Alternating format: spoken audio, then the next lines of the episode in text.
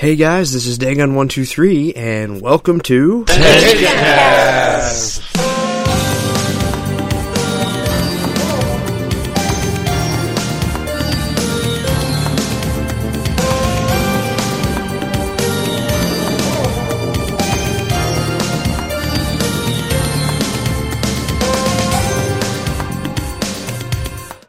Welcome back to another exciting episode of TenchiCast, presented by TenchiForum.com, and the finale to No Need for a Trilogy. Three weeks in the making, but not even Ryoko could push it back even further for me.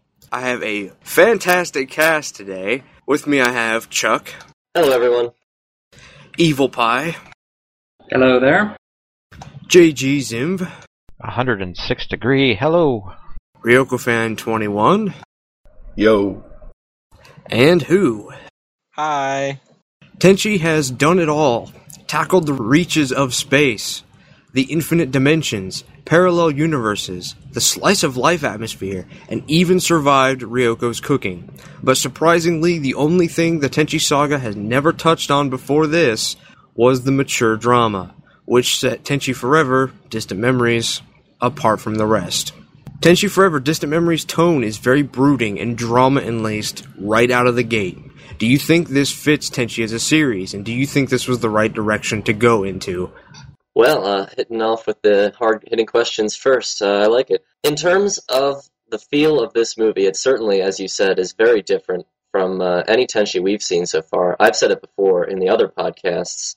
The other movies and shows, they were sort of children's shows. I mean, they're definitely high intelligence. I mean, we're still fans of them to this day for that reason. But this was definitely a different animal entirely. It was it's a, it's a slow burn drama, as I said before, and it's very very adult. We see uh, these characters who we've come to love and really feel for over their journeys, and we get to see them put through hell like never before, and it's really painful. The first time I saw this movie few months ago, it was it was a shock. I really didn't like it that much. It it was very uncomfortable to watch, and it still is a bit to this day because it's it's a shock. It definitely is different from any other Tenchi we've seen before. But now that I've said that, I have grown to appreciate it more as I've seen it a few times.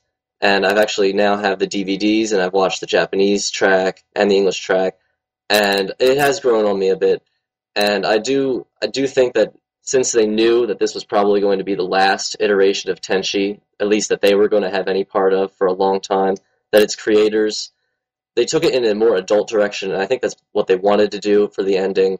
And I think it worked well. I think it uh, it was a good send off, and we got to see a lot of a different side of the characters that we've uh, that we've watched for a long time and have appreciated.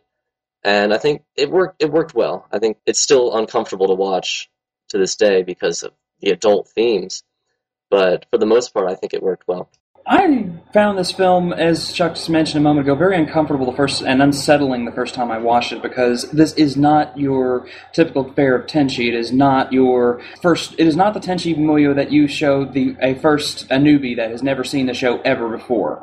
This is something that was ambitious. They were trying to do something that had never been done before. All of the others, you'd had a lot of of you, you've had Girl X, you've had different spins on this on the series and the franchise, but this one they were they were as Chuck mentioned a moment ago, they were trying to kill the show. They were trying to finish it off. They were trying to close it off, and they were trying to do it in a way that had never been done before. And I give props to Negishi and Company for for trying for even trying that. It does it actually seal anything off? No, but I think it is still in the same climate of Tenchi. It is still the girls and Tenchi. It's a different spin on all the different themes. It's I always think of it more of a, as kind of a what if story. What if Tenchi was literally removed from the equation? What would happen to the household? What would happen to him?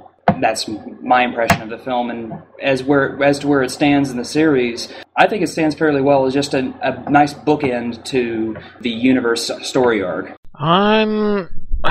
I'd kind of echo a little bit of what Chuck said, simply because he had so much to say, because it kind of hits a bunch of topics. But did I like it? Um, or the like the more mature theme? I think it was nice to have a new. It took it in a different direction, something we hadn't seen before, and I think that's always good or almost necessary to see uh, in any art form or media, because otherwise you, it kills itself due to stagnation. And Universe had already gone so many places now as to do, is this really does it feel like Tenchi? Other than in the Ryoko and Ayeka sequences, not really to me anyway. You see them touch on them. You see a little deeper into Ayeka and Ryoko's uh, mentality and them trying to you know keep each other built up and things on that order. But does it fit what we have seen as Tenchi previously that's animated? Not really. I think if anything, it's closest to, and it should be, Tenchi Muyo and Love 1, because this is a direct sequel to that. I think it's got a little bit of smattering of Tenchi and Tokyo in there because of the parallels with uh, Sakuya and, you know, Tenchi having run off with some other gal and similar theme there. But it didn't have any of the real like comedy elements. I don't think there was actually any comedy actually in the whole movie. Come to think of it, and uh, it there was different pacing. Yes, it was a more mature movie and all of that in there. If I had to say, the is it like every other Tenchi? No. Is it the more quintessential Tenchi? Is probably the uh, closer to what you'd see in the manga that fits up with early Tenchi universe and Tenchi OVA. Well, I guess I'm going to be the odd man out this week and just start off saying that I I love this movie. I love the fact that they, you know, like everyone here has said, they they took it in a in a more mature direction. Not even just with the plot lines, but with the art style as well. You know, like we've all said, if you watch Tenchi from beginning to end and you finished off the series with the final movie, it's a complete turnaround. I mean, just the art style and the story is so much different from everything else that came before. And and like like I said, I love the fact that it's a much more mature adult drama. But then again, I am I've said this on the forum before. I am a diehard Makoto Shinkai fan, and that and a lot of his films deal along with the same thing as Tenchi Muyo in Love Two, uh, or Tenchi Forever deals with, you know, you know what would happen if Tenchi was suddenly, you know, just gone. How would Ryoko and Ayeka and the rest of the girls? How, how would they take that? You know, but I, I absolutely, I absolutely love this film, even though it is effectively the end of the Tenchi saga, you know, as a whole. But it, it is, I like, like, like I said, I'm just a, I'm just a big sucker for intense romantic dramas like that.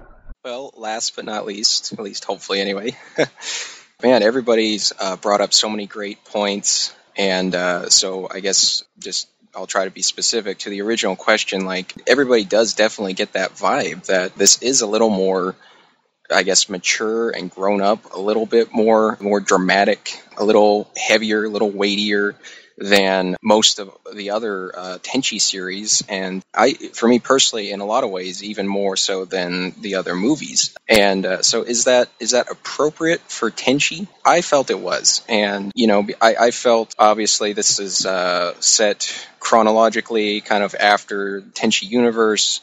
As the uh, film starts off right off the bat, you know, Ryoko and Ayeka arguing. It's just another typical day. You know, these characters have been around each other at this point for a very long time. And so they, you know, obviously there's um, going to have been emotional growth and a lot of interaction in that way, um, as we see definitely by the end of the film.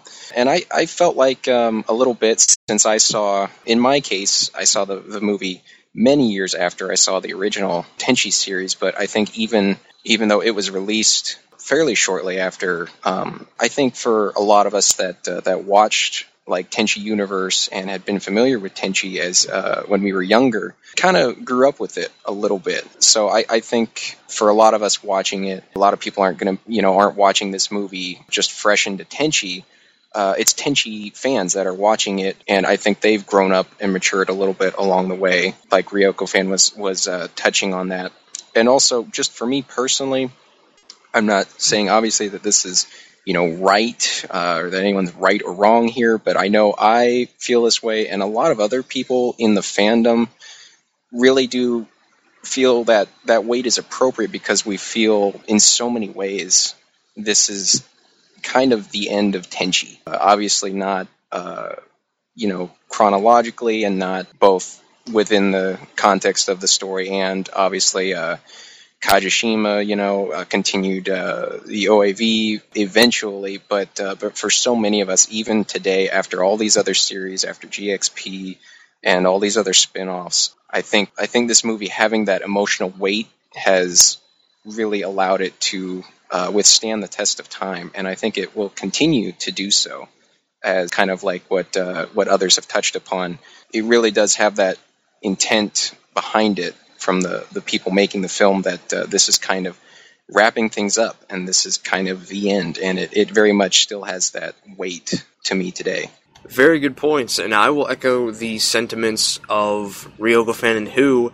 I very much enjoyed the film, and if I had to pick of the three, I would pick this one as my favorite of the film simply because, like Ryoko Fan Who said, it's kind of the end of an era. It's the end of the what I like to dub the original saga of Tenchi before Tenchi evolved into what Masaki Kajishima has turned it into, when it was still in more of its, you know, pure form, I guess. At this point, you know, Tenchi had been going on for seven years, and that's a long time. I mean, you may sit down and marathon the entire series in two weeks, a week maybe, but there's a lot, there's a huge amount of content and adventures and little bits of drama that we've come to associate and we love these characters for.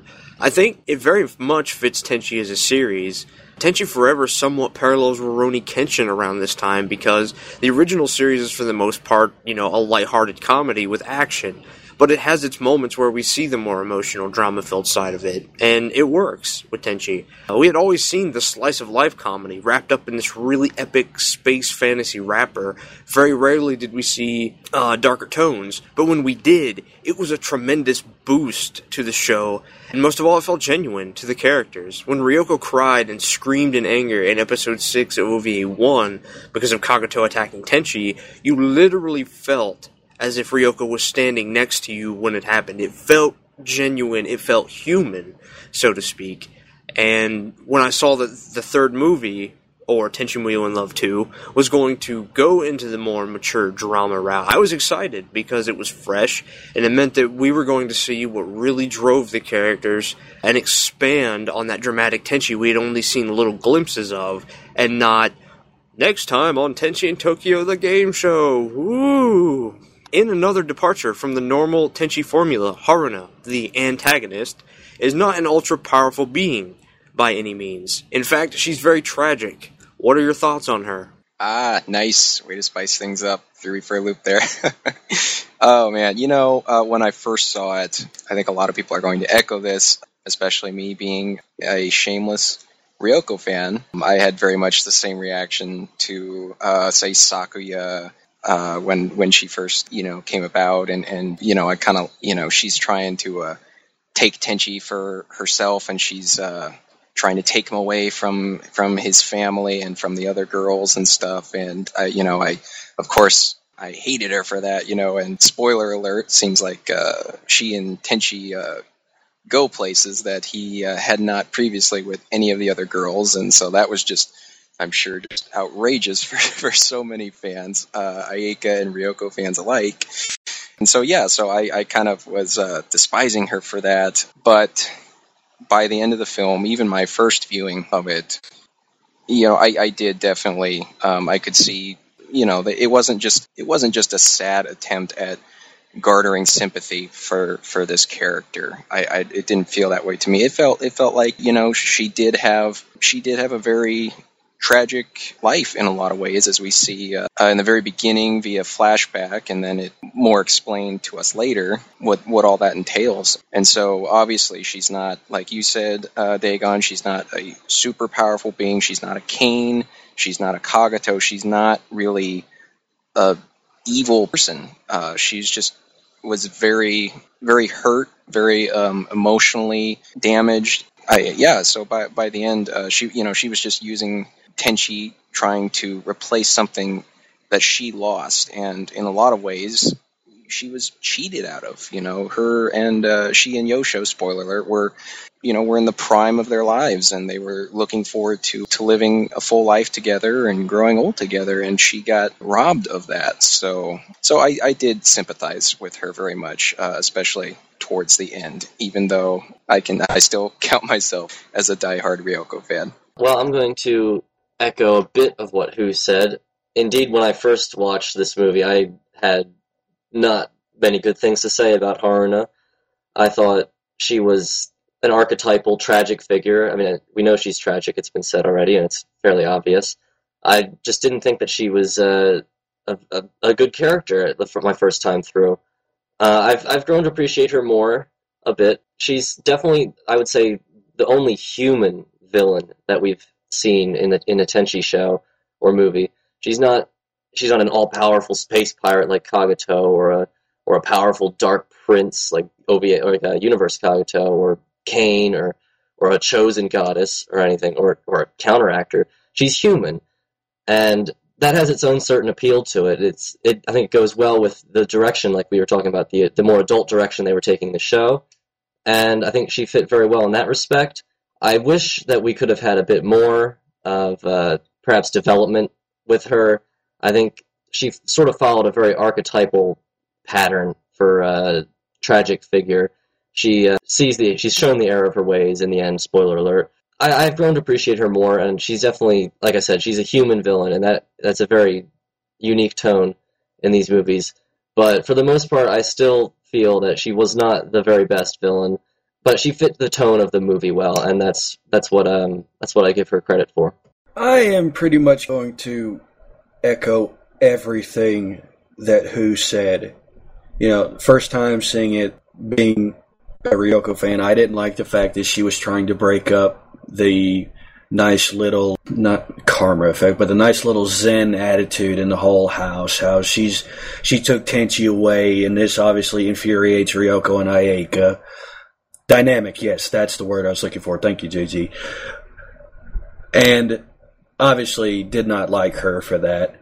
But every time I watched the film after my first try, like who said, I I genuinely felt sorry for her because you know, like he said, here's this this woman who was essentially robbed of living a joyful and happy life with the man she loved, and it's just it's just awful. I mean, to anyone, that's that's just that is an awful thing to go through. Just for her to just try to gain that back through Tenchi, while yes, it's not fair of her to try to break up the the dynamic of the household, but in in a sense, she's trying to regain something that was that was taken from her. So, I like who and Chuck said she's she's very human for wanting to do that. And at first, I hated, I didn't like her for that, but the more I saw it, the more I started to sympathize with her and just to genuinely feel sorry for her. And I, I do like her. She does fit well for this movie with the more mature theme, like we've all said here. And I kind of look at it the way I look at Sakuya in Tokyo. The more I watch her, the more I like her. I I'm still not completely don't. I'm still not 100 percent sure about her, but I'm starting to like her more and more when I was first introduced to Haruna, I had the same knee jerk reaction as everyone. She's breaking up the household. She's Sakuya version 2. Oh no, this is not. This. You're breaking up my Tenchi. But again, multiple watchings, just like everyone else, kind of made her grow on me. I believe it might have been you, Dagon, who mentioned this before that uh, uh, Rurouni Kenshin uh, Suki, uh, Tsukiokuhen, the uh, reflection, or not the reflection, the memory ova, was put out right around the same time. And the backdrop with with Haruna's story of her losing her, losing the losing the man she loved, losing the life that she wanted, echoes a lot of the same themes as Kishiro Tomoe's situation in, in the, in the Rurouni Kenshin Memory Ova. Uh, she was doing the same thing. It's a very common theme, I, I, maybe in, in Japan or in anime in general, uh, of one's life just being completely torn to shreds against your will. And she fit that to a T. She was she she was perfect for that role. She is a very human character, a very tragic character, a very flawed character. Throughout most of the, most of the movie, you don't really I didn't see her necessarily as a villain. She was just this other person for the longest time, ex- out, outside of her interactions with Ryoko and Ayeka in particular. She was just there with Tenchi. I always kind of look at uh, Tenchi and Haruna in particular as being kind of like, what if Tenchi was, re- if, again, if, what if Tenchi was removed from the household? What would he do if he never met them? What would he, ne- what would he do if he never met Ryoko or Ayeka ever? Would he go? This movie kind of gives you an answer to that. It is he kind of goes off to college. He goes to art school and starts trying to make a make a life for himself. He tries to do do this and that with Har, with Haruna, and she's a normal girl to him. And she that's all she for the most part that's all she is. She's a competitor. I as a villain, as a fo- as an as a foe, I'd classify her kind of again human, but competitor with Ryoko and Ayeka. if you want to know what makes her a, truly an antagonist, not really a villain, but an antagonist, I believe it is.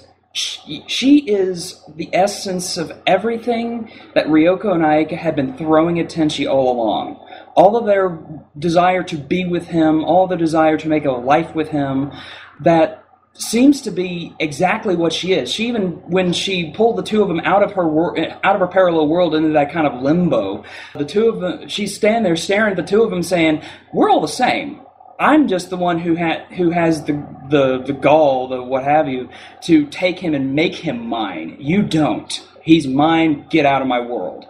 Earlier on, if you go back to the beginning of Tenchi Universe, Ryoko and Ayeka would have been exactly the same way exactly the same way. She's ex- pretty much in a, in a, in a kind of a twisted way when she's trying to make take her life take her life back essentially she is essentially feels like she's becoming a distilled version of the two of them and just a ch- sort of side comment is since this is the final podcast of the three films Haruna kind of fits in this in the three in three films in an interesting way. Each of the films is sort of a particular woman in a man's life, in Tenchi's life. The first one was his mother. The second one was his daughter, and the third one, the most dangerous of the the most dangerous and ambitious version of them all, is the is Tenchi's lover, Tenchi's girlfriend, and how do you do that and get and get away with it? You that goes back to the mature tone and the the pacing of this film is so much different because it is a different beast. You can talk about a guy's mother and have adventures. You can talk about a guy's daughter and have adventures.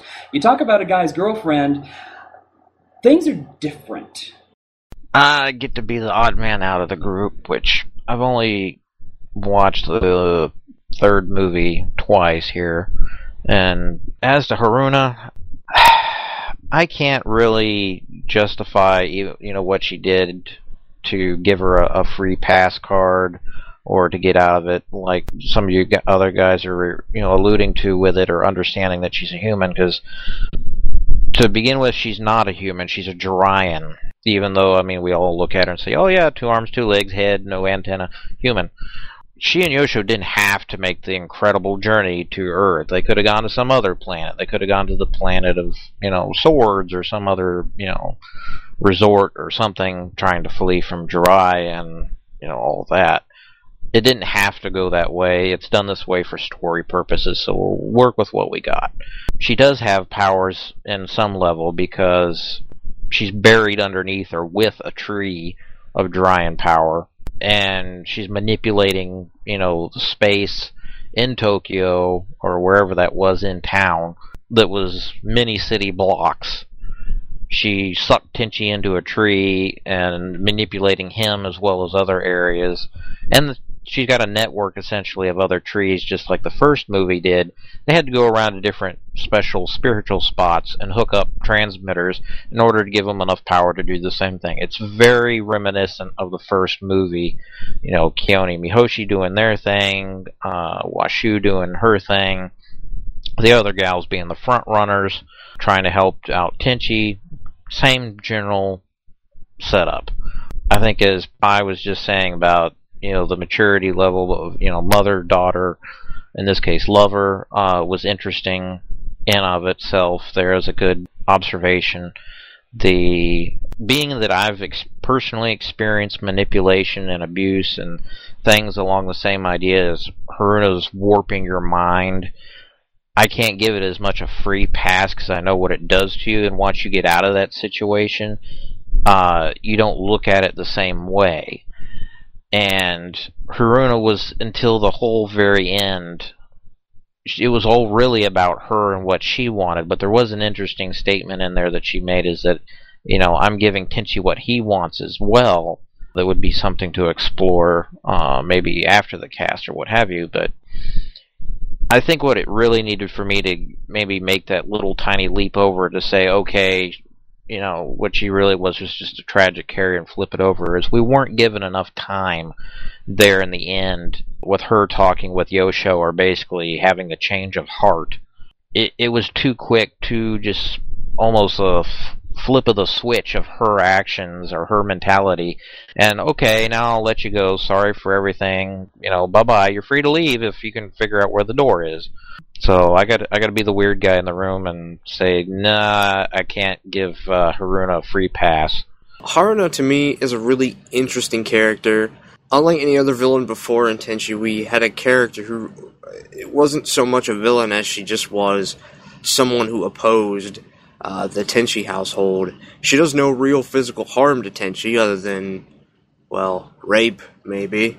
Spoilers, but and right in the be- and right in the beginning, we're led to believe that she's anything but a villain.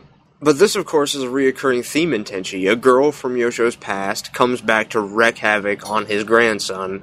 Yeah, I think this one is far more potent in that instead of physically attacking him or the household, she simply steals him away, somewhat of penance to Yosho for her time lost coming to Earth, and to the girls, because, you know, obviously she's not going to just roll over and do whatever, but she at the same time she's not really interested in them either. You know, she's not going to do them harm as long as they don't get too close.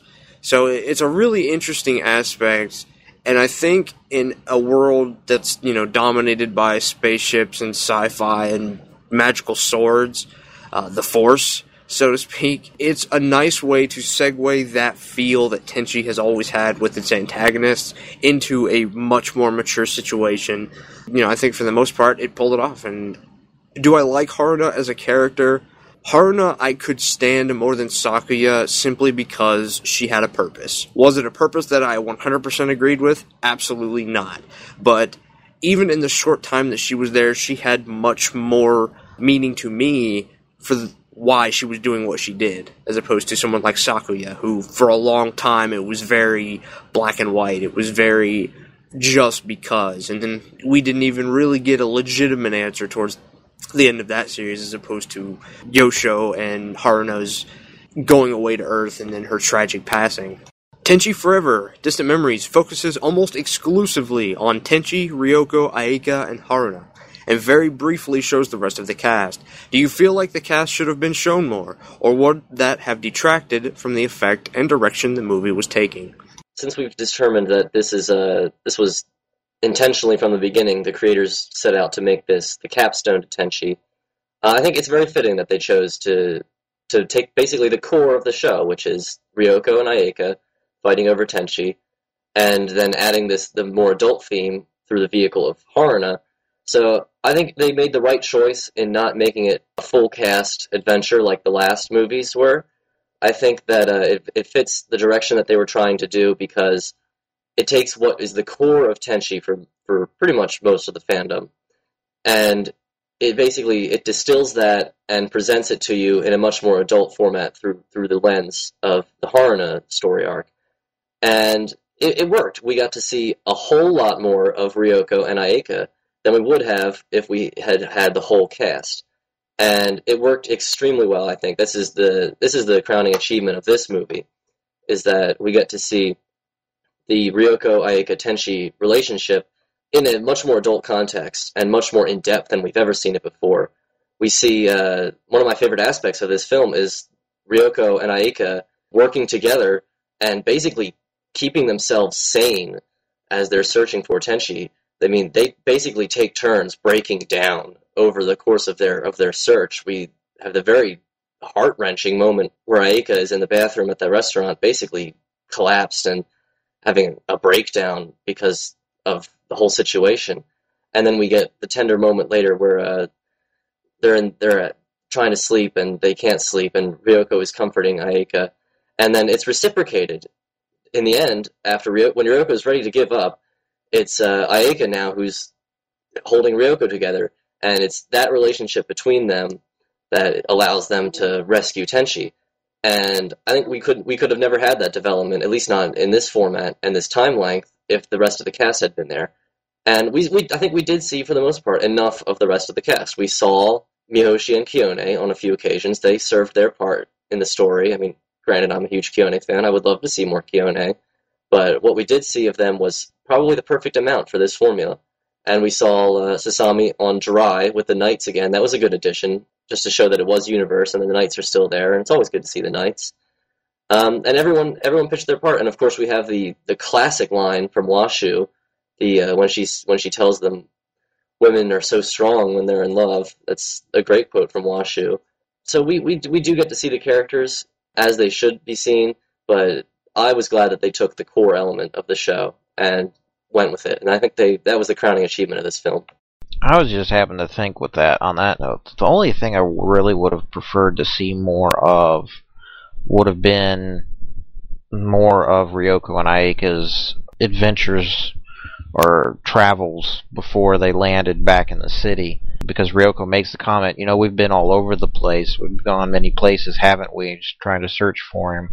You know, but now I've got a good feeling about this place, and they've got the watch from Washu, the tracker. So I would have liked to have seen more of them trying to work hand in hand because there is such a dynamic there. I mean, if they weren't enemies on some level, then they'd probably make pretty good sisters. It would make more sense. And that's kind of the roles that they really do take. Yeah, that's that's really about the only thing. You know, we could have had a little bit more Kiyone in there, but there wasn't really any room for her to do anything from like a galaxy police perspective. You know, it's not like they're going to go out to Saturn and go search, you know, every corner of the universe for him. That doesn't make any sense. So they they did what they were supposed to. You know, if anything, Kiyone had more of a role than Mihoshi. Mihoshi didn't really do much of anything. So, yeah, that's about the only thing. I think they did the characters well. I really did enjoy the the dynamic between Ryoko and Ayeka and seeing them. Ayeka, I think, was a little maybe bit too I don't want to say cry or weak or moany. That's not quite what I'm getting at. But the, her role was played well because she is the weaker of the two as a pair. She's not a space pirate. She hasn't had the more difficult life. She didn't basically sacri- sacrifice herself, blowing away the Juraian Armada in order to get Tenchi to the throne room like Ryoko did. Ryoko's had that edge put on her, so she constantly demonstrates that she's you know the stronger of the two when that comes to pass. When she does get self pity or hurt on her own, she kind of becomes introverted and falls in on herself uh, for Ryoko, and Ayeka has to you know give her that extra push of you know if we're not there and he did need us, then how would that how would that make you feel for the rest of your life, not knowing? But I think it was it was done what it needed to do. There would have been maybe if I was tweaking it, maybe the scenes where they catch sight of Tenchi would have lasted a tiny bit longer, uh, and the music might have been tweaked a little bit. But otherwise, it it, it played out well. How do I feel about the the the portrayal of the cast here? As much as I'm a big fan of the cast as a whole, as well as I love lots of the minor characters. I love the Knights. I love Nagi. Since this is universe, I would love to see Nagi one more time. But as others have mentioned, what purpose would she serve? And Mihoshi and Kiyone almost eh, they served they served a purpose, but their purpose was kind of away from the main core element, which was dealing with Ryoko Tenchi and Ayeka even if you rewind back to the ovas, the ovas themselves, which have no direct bearing on this series, but it reflects the same idea. The core drama has always has always kind of circled those three. It's always been kind of this little trinity of Tenchi, Ryoko, and Ayeka, the the the warrior, the princess, and the the the monster, the uh, demon. If you go back to the demon of Rashomon story and illusion, it's always been the three of them. You had now you had all the cast around them, but the the the heart and soul of Tenchi in every incarnation, be it Tenchi Muyo in Love, be it Tenchi Universe, be it uh, Midsummer's Eve, uh, you have all the other ca- all the other characters circling around them, but they are the the three that hold this hold this. They're the three that hold this stable together, folks. The others they're not superfluous. Again, people mentioned they've they've served their purpose. They've been they've uh, they did different things. I was perfectly fine with not seeing as much of the others because of what the main thrust of the story was, which was to deal with them. Even from the beginning of the film, uh, it's right off the bat they they do the one thing that Tenchi fandom has been screaming the, for Tenchi to do, and they finally we have a voice through Ryoko and Ayeka who both turn to Tenchi and say, "Choose between us right now," and he's all like, "Um, um, derp, derp, derp, derp. Um, I, what's that over there?" and runs off. That was pre- pretty much uh, the the deal breaker right there. That changed how the story, this entire story, was going to go com- compared to the rest of the show. Tenchi Universe, uh, even the ovas, even the ovas, they haven't even broken down and and, to, and said to Tenchi's face, "Choose now. Choose between us." Reminds me of some quote from somewhere. I can't think of it as uh, "Choose." Choose, choose me, choose now, or or, leave, or lose us forever. Um, as for Ryoko and Ayeka's dynamic, I liked it. It hurt a lot to watch because I, especially, uh, I mean, I was a diehard Ryoko fan in the day, and I've slowly, especially with this film, I think, bit, grew. Ike has kind of grown on me. Ike has grown on me a lot, and uh, to see them go through what they've done, uh, or, or go through what they did in this film, it just speaks a lot to them. Speaking in that same same vein, Ryoko and Ayeka outside of Tenchi, if you remove ten, uh, again going back to the whole idea of remove Tenchi from the equation, go if you go back to I think it was TV Universe episode five, the episode that enters Kiyone. T- Ryoko and Ayeka are just kind of standing around in the kitchen getting drinks from the fridge, if I remember correctly, and they're just having a nice, polite conversation. They're saying that was a nice bath. We ought to have another one. Sure, let's have another one later. Nothing about Tenchi at all, and they're just polite. They're nice to each other. They're they've had their fights for the last four episodes. They're going to be nice for a little, for, nice for a little while. They they really are grudgingly, and they probably would never say this to each other's faces except, until after this film, uh, that they are best friends outside of Masaki Tenchi, their rivalry over him. If if it wasn't for arguing over him, they probably would be roommates, friends, exactly the way they were portrayed in this film. Oh man, uh, I pretty much just agree with what everybody here has said. That it was really, it was really well done. I thought, you know, I didn't think that Mihoshi or Kiyone or even Sasami even could have had more to do with the story. I thought their parts were played out perfectly. They they had just the right amount of time like like we've all everyone said here, this movie to its core is about Ryoko, Ayeka, and Tenchi. And that's what this focuses on. So I, I, I just I just thought it was well done. The that the other girls and all the other characters, their parts were really well done. I didn't think anything needed to be added. It was just a very well balanced film. Well, so many great points have already been brought up, and it's been dissected in a number of uh, different ways. Uh, so I'll try not to repeat too much of uh, what everyone has already said so well. Yeah, the question of uh, would more Mihoshi, Kiyone, Sasami, them having more of a role or just more screen time, like would that take away some from from the essence of the movie? And I, I'm sorry, uh, Miho Kiyone fans, uh, hear me out if I say this. I think it would take away from that, and and there's you know obviously a lot of reasons for that, and a lot of reasons have uh, good reasons have been stated purely from a you know a plot standpoint. Where would they fit in? You know, are you going to have Mihoshi going to Saturn, as uh, I think JG said? No, obviously that would be that would be ridiculous. But I, I think just just purely uh, also from uh, the standpoint of uh, you know it's it's a it's a film. It's uh, I, don't remember how long you know it, it's a very limited amount of time, and um, you know, like Pi said, you know, I, would like to uh, see Nagi in there. I, I, you know, I agree. I like Nagi, but uh, you know, um, you know, we, we all know that there's just no way uh, she could have fit in this movie, and you can't fit it all. So I, I feel that um, the amount of emotional and character development that we got with Ryoko and Ayeka, as has been mentioned, with their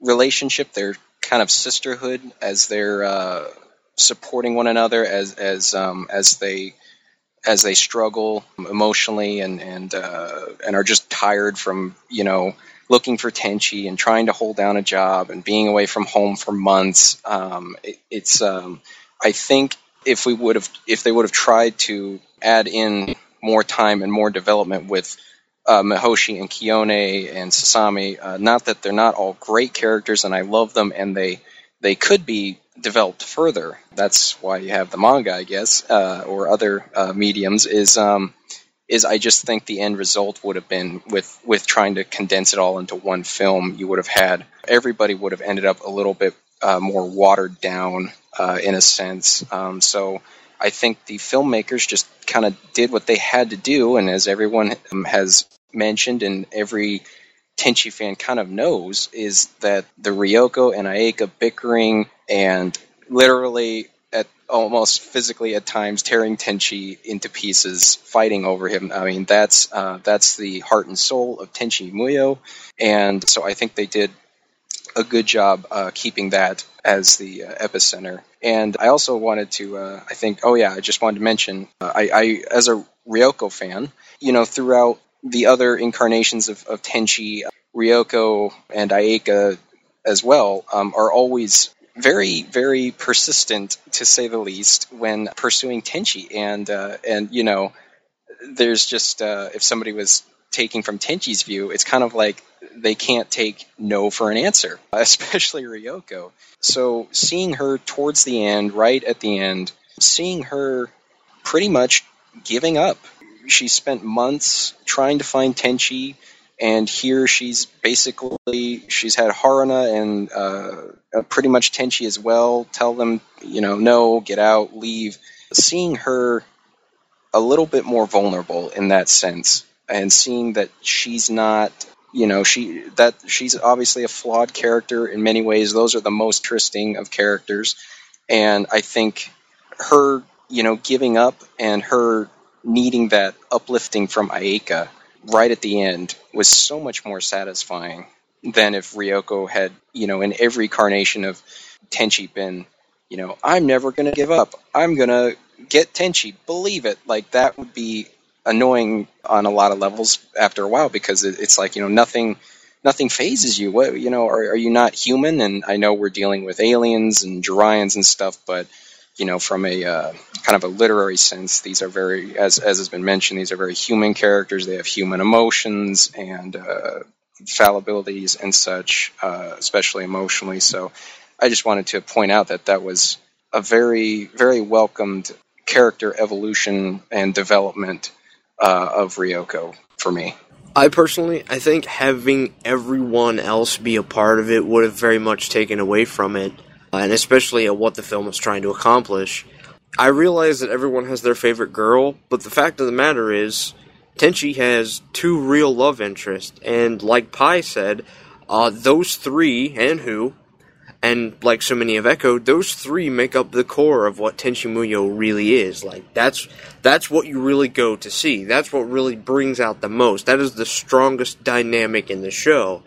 And that's not to say that's the only dynamic, but that's the reason also that many of these characters were not included in large amounts. They're great characters, there's absolutely no doubt about it, but adding in even one extra character to that core of three changes the dynamic of how the scenes work and how the characters will act, and you really can't pass off a true drama in the sense that we're really going for because these three characters are the strongest emotionally in that they're all connected to each other. That dynamic is extremely strong, and it will, like it's shown in the film, break them down to their core. Even when we've seen in the past, like who said, uh, you know, Ryoko is extremely persistent, but this shows that she is human. This shows that Ayeka is human. It shows that they're real people underneath uh, what we see, and that they can break down, and that everything's not perfect. It, it's again, it's a different dynamic, and to cut a very long and agonizing discussion between myself and JG extremely brief. Right from the beginning, this movie says this movie is about a man and his mate. It starts with one and ends with another, and putting anything else in between is just mucking it up. And finally, if there was one thing about this movie that you could change, would you change it? Or would you end it the way it is and end the original Tenchi saga as we've all known it to be? You know what? Thinking back to uh, how many times I've watched the film and how um, I've enjoyed it every time, and as we've touched upon with with these really intense emotional scenes that still choke me up to this day every time I watch it. I don't think there's anything I would change. Um, even the uh, you know the art style and uh, the way the characters are are uh, drawn, uh, you know, looks a little bit different than what we're uh, accustomed to from, say, the Universe series. Uh, it looks a little closer to, well, a little bit like Tokyo, but not nearly that. Um, it's more detailed than that. And I, I, thought a lot of instances, like with the trees, where um, in the forest, where when Tenchi's first taken by uh, Haruna. I, I, think you know just the the artwork is beautiful. The score is is absolutely gorgeous. The uh, the piano and uh, oboe duet that plays right at the end when uh, Ryoko goes to uh, take Tenchi back for the final time. Uh, it like I said, it still chokes me up to this day, and it's just it's just absolutely beautiful. And uh, the the final the final scene again, yeah, it, for uh, for us Ryoko fans especially, you can have your opinion on it, but my opinion is that was very telling, and it was it was subtle in a lot of ways, but it also seemed very explicit to me in other ways. Um, it ends with Tenchi and Ryoko, and uh, and then of course has that uh, beautiful uh, uh end credit sequence. So um, so yeah, I I don't think there's anything I I could uh, possibly do or think of to uh, make the movie better. I, I wouldn't change it. First off, I'm just going to start out as a Ryoko fan. I would have to just straight out say I would not change a thing in this movie. And I, am actually glad you brought something up because this movie in all its dramatic adult theme, probably has two of my all time favorite moments in the entire Tenchi saga. The first one being is toward the end of the movie when it's the it's their last chance to, to get Tenchi back and, and bring him home. And I forget exactly what Ayeka tells him, but essentially she she tells Ryoko to her face You've always been the one who could always get to Tenchi, not me. Go get him, Ryoko. And then, like like who said, the very end of the movie is it's just Tenchi and Ryoko standing alone on the side of a mountain. And I never forget the first time I saw it. I saw those two standing there when they look at each other. I just kept thinking, kiss her, kiss her, kiss her. And then the credits start rolling. Like, ah!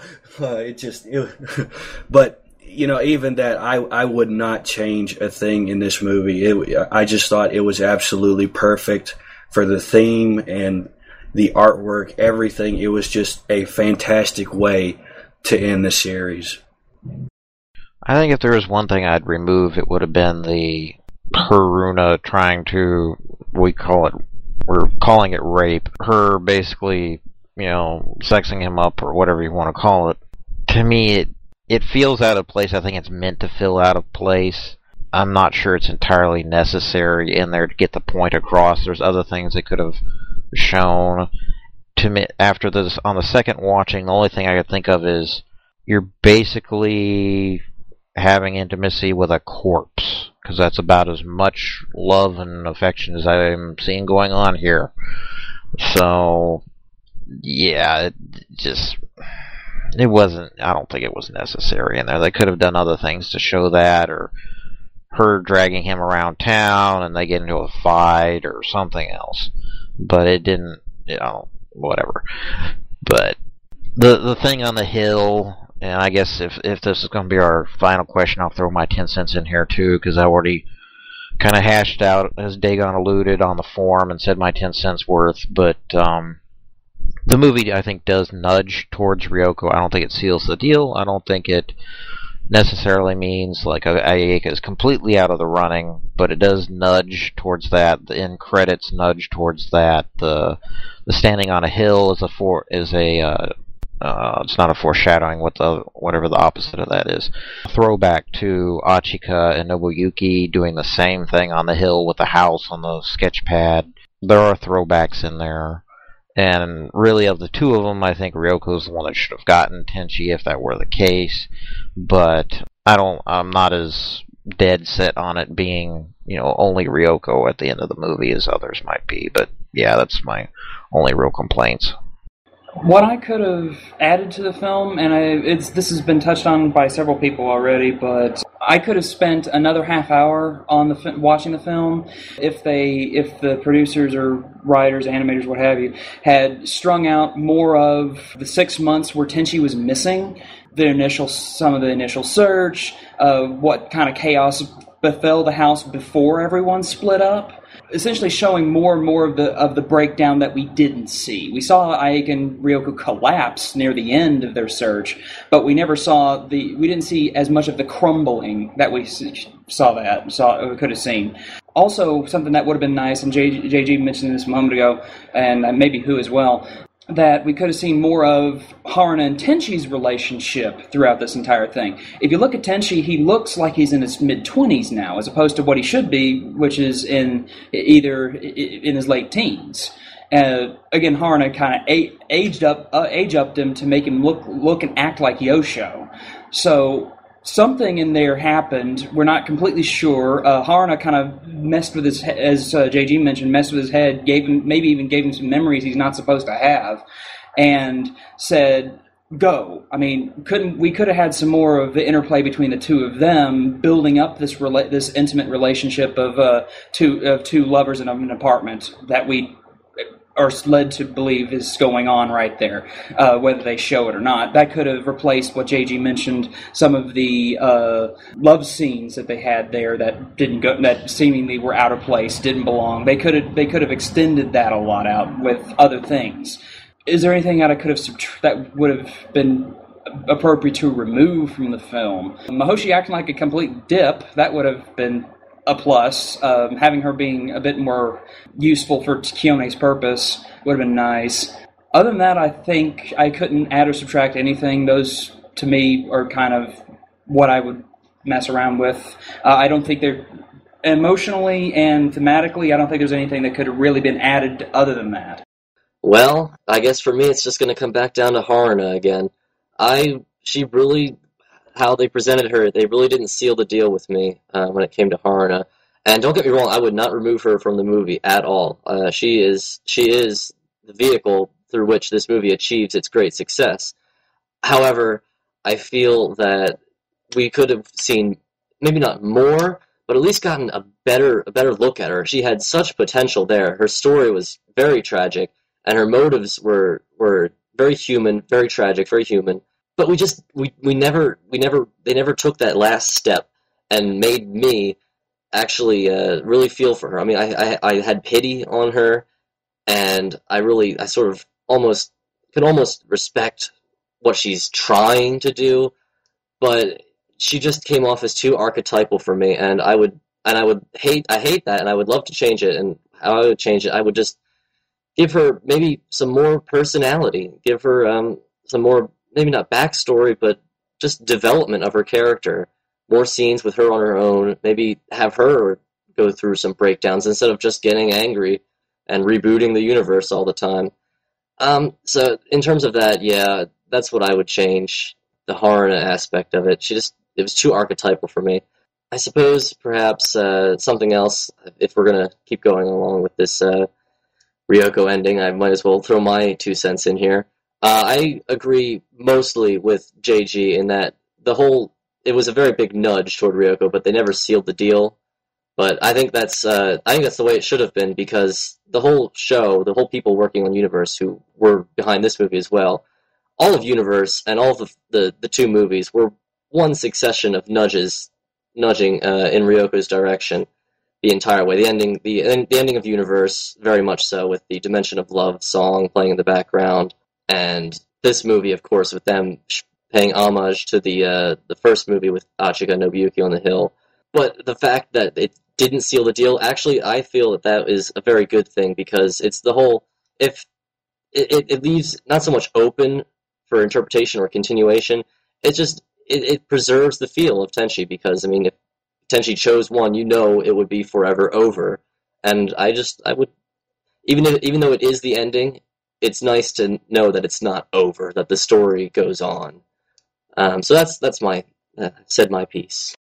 Looking at all of Tenchi, especially at Tenchi Forever, Tenchi Forever is really in a lot of ways the end of an era. Um, it's the last time so far that we've heard Petrea Burchard. It's very mature. It's very different for Tenchi, but it feels like the closing of a book in some ways. If I had to pick one thing in particular that I would change, you know, I don't know if I would change anything, to be honest, because the way that everything went and did about, and the way that storyboard and the way the direction of the movie went, I didn't really have any problems with it. I mean, there were there were a few scenes that, you know, was I was I a fan of Haruna just kind of jumping on top of Tenchi? Not really. I don't think I don't think too many people were.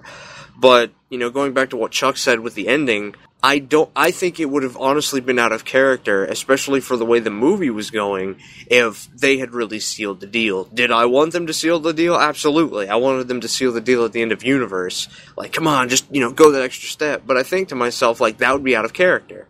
You know, that would be especially out of character for this movie, which is all about uh, being being more mature, understanding feelings. Tenchi himself has grown up a little bit. We see that he has matured just a little bit more than usual, somewhat in the way that he did at the end of uh, Universe. Like he's he's been through this story, this happening, and he's learned from it. And their homage to Achika and Nobuyuki is very telling. It's a next generation type thing. And then we look at the very beginning of the movie, like I said in my last response, and then we look at the end. It is it open for interpretation? Somewhat, but I, I think that, and again, uh, not to bring up an entire huge discussion that me and JG had very extensively on this subject, I personally feel like the direction of the movie said nothing but. Did it seal the deal 100%? No. But did it prove to me as a Ryoko fan, the way that I've seen it and the way that the movie was going, that I enjoyed the ending and would I have changed it? Absolutely not. I would I was this is my favorite of the three movies and for that I think it's a nice uh, a nice way to end the original Tenchi saga. Does anybody else have anything they'd like to add? I got one to throw out there, and that's we know based on the aging comments or what was shown in the movie that Tenchi was aged in the pseudo world or pocket dimension or whatever you want to call it interesting thing though is, do you think he's shown after the fact on the hill uh, having his hair cut back to normal?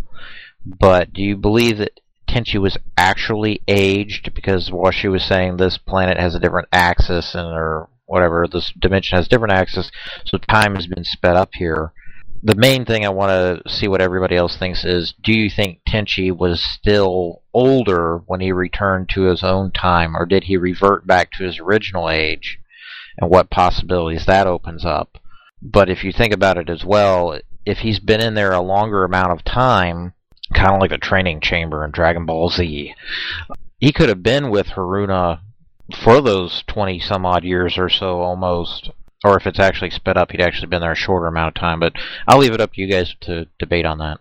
Well, physically, I don't think it matters what his age is when he comes back. Mentally, I think no doubt he's definitely grown um, as as a character, as a person. So mentally, yeah, I would I would not be surprised at all if he had aged and his age had continued and followed him. But I think more so it's the experience of this whole thing, even though he doesn't really remember it because Haruna wipes his memory of it.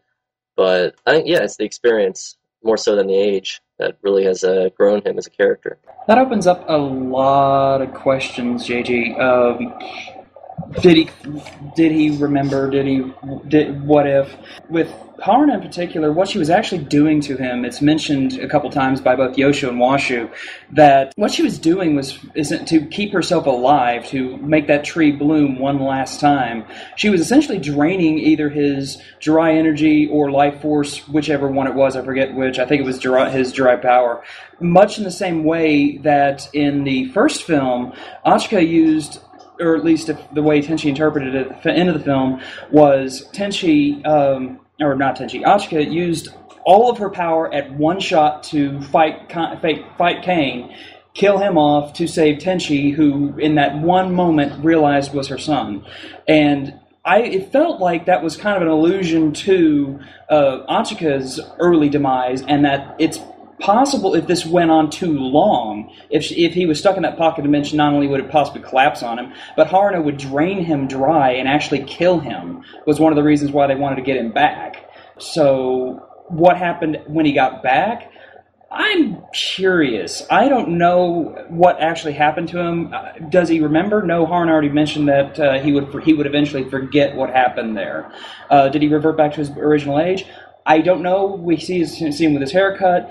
I'm kind of curious if his lifespan had been shortened like his mother's was, and if you kind of again, there's that parallel with Nobuyuki Achika at the in the finale as well as uh, in other places. Is that all? Is that finale also kind of an illusion that Tenchi might die young because of this entire experience? That's something that kind of irked me at the end.